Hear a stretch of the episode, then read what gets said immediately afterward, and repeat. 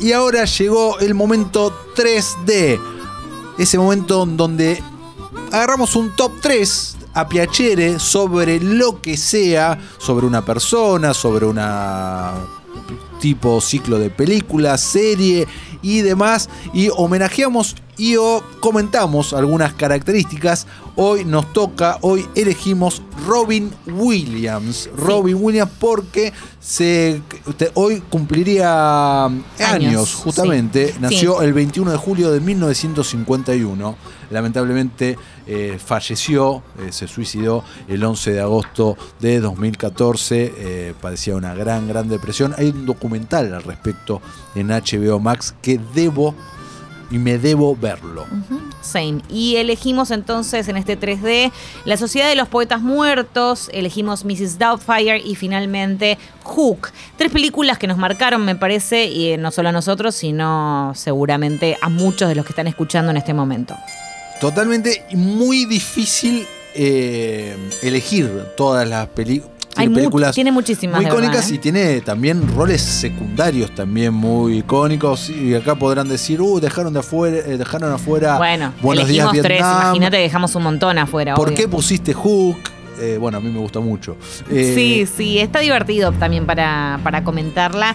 Eh, si te parece, empezamos con la Sociedad de los Poetas Muertos. Oh, Eh, Captain My Captain. Sí, Oh, sí. Capitán, mi capitán. capitán. Y me pararía en la mesa en Mm, este momento emoción. para recrear ese icónico momento de la historia del cine, ¿no? Icónico profesor también, eh, del año 1989, dirigida por Peter Bayer, eh, creo que Bayer sería la forma de pronunciar el apellido, director también de The Truman Show, ¿no? Hace un gran director, eh, y protagonizada por Robin Williams, también un montón de actores que en ese momento eran jovencísimos. Ethan tipo- Hawke entre ellos. Sí, entre ellos, tal cual.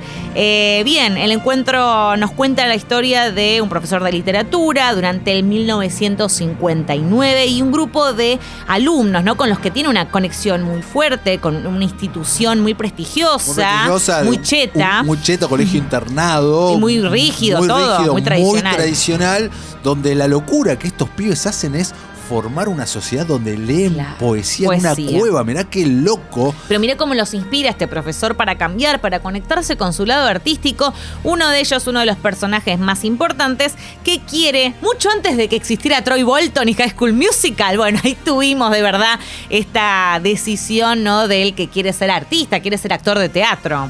Y lo hace eh, anotándose y a través de algo totalmente local y al pibe le gusta, Sí. pero No su- tiene el consentimiento de su padre. de su padre, eh, su padre interpre- interpretado por uno de estos tipos duros que ha, que ha dado eh, lo audiovisual, que es el padre de, de Eric Foreman Sí. en That 70 Show. Sí, sí, es que da. Años más da- tarde y el le da el asesino. du rol. Sí, sí, totalmente. Y el, y el villano de Robocop 1. Eh, totalmente physique du rol ahí a full. Y nada, la película en ese tercer acto pasa a ser algo muy trágico y el chivo expiatorio pasa a ser el personaje, el profesor, ¿cómo se llama? Kittle, eh, Eh, eh, eh, pero ahora lo quiero refrescar, pero sí. el profesor Keating, que es el interpretado por Robin Williams, que ha forjado Keating. este lazo tan entrañable con su alumnado.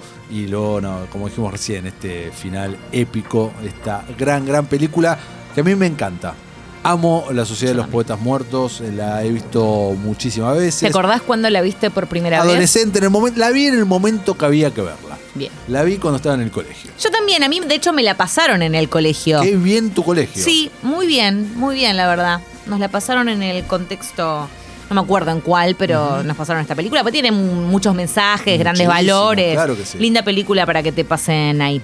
¿Querés seguir adelante? Seguimos. Vamos con este tuki tuki. adelante con un papá por un papá- ¿cómo le pusieron Un acá? papá por siempre, o o un papá genial. algo así Sí, Guli Guli no es una película de Franchella, no es una película título original eh, Mrs. Fire tenés ahí You Look Like a Lady de Aerosmith porque era Sí, sí, sí, sí, sí, sí. era uno de los temas de, de esta película. Eh, 1993, recordemos un poco de qué iba esto. Eh, Robin Williams y Sally Field, casados, llevándose muy mal. El actor de doblaje. Cierto. el actor de doblaje. De hecho, la película empieza con una secuencia animada, lo cual fue muy novedoso. Va, no novedoso, pero fue raro Sí, para ese momento. de hecho, un trabajo que eh, ahora mucho más, pero en ese momento prácticamente no se comentaba tanto lo del actor de doblaje. director de esta película es nada más ni nada menos que Chris Columbus, director de eh, Mi Pobre Angelito, director de las dos primeras de Harry Potter y muchas glorias. Y bueno, eh, él se, di- se divorcia, esta pareja se divorcia Esta- y él queda sin trabajo. él queda sin trabajo y extrañando muchísimo a sus hijos porque ¿viste? en Estados Unidos están esos sistemas que no puedes ver a tus hijos y un montón de quilombo. Entonces a él se le ocurre aplicar al puesto de trabajo que publica su mujer, que era básicamente de eh, para alguien que esté en la casa, una especie de eh, nani, pero al mismo tiempo que cocine, que ayude ahí con todas las tareas hogareñas y crea a Mrs. Doubtfire gracias a sus amigos profesionales del cine que crean un maquillaje eh, totalmente Espléndido. realista, espléndido y profesional y crea a este personaje haciendo uso de sus dotes actorales que no lo reconocen ni sus hijos. No. Hasta bastante entrada la película, ¿no? Ah. Y estaba Pierce Brosnan también. Pierce Brosnan previo a James Bond haciendo ahí de un papichulo. Sí, del novio de Sally, ¿no? El novio de Sally Field, eh, también luego de eh, a mitad de la película y él le tiene toda la bronca del mundo y hay unos intercambios muy buenos entre Ay, es que la verdad que si te toca encima ser el ex y extrañas a tu esposa, es justo el novio Y aparece Pierce, Pierce yo me mato, Dale, ¿no? Es un bajón, es un bajón. Como nota de color, el director dijo, habló de Robin Williams en una entrevista por su gusto por la improvisación y dijo, la realidad es que hubo un trato entre Robin y yo. Él haría una o dos, tres tomas con el guion, pero después yo pe- él pedía que le dejaran jugar, que le dejaran improvisar. O sea que tirábamos entre 15 y 22 tomas. A ver qué eh, onda. Para ver qué onda, ¿no? Y ahí Hermoso. elegían. Hermoso, hermoso, hermoso. Recuerdo muchísimo la secuencia de transformación de Mrs. Sí, yo también. Hasta que llega todo lo, por todas las señoras previas a las que pasa cada una con su. Es medio creepy igual si lo pensás, ¿eh? Es re creepy. Sí. Hoy en día no se podría hacer. No. No, no, no, no, no, totalmente. Todo bien, le cae en la casa, señor, por favor, Bueno, cálmese. la película termina con un juicio. Sí, es verdad. La película termina con un juicio con eh, vi- visitas supervisadas y, Mm. y demás hasta que finalmente la madre como que dice, bueno, ok, Ya está bien.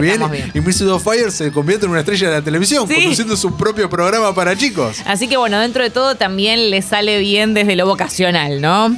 Durante muchísimo tiempo eh, hubo ahí en manera previa, pero nunca se concretó una secuela de Mirá. Mrs. Fire. Nunca sucedió. Fue un éxito esta película. Sí, un gran, gran sí. éxito en la década del 90.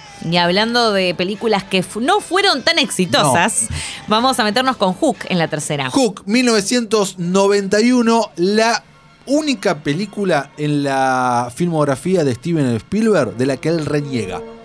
De la, Qué que, bárbaro. de la que él no está contento. Porque fue su peor rodaje. De hecho, esto dicho por él, es donde él la pasa mal por primera vez en un set. ¿Pero por qué? A ver, contame algún detalle. El mayor detalle es porque hasta ese momento, y si vos revisás la filmografía de Spielberg, eh, él.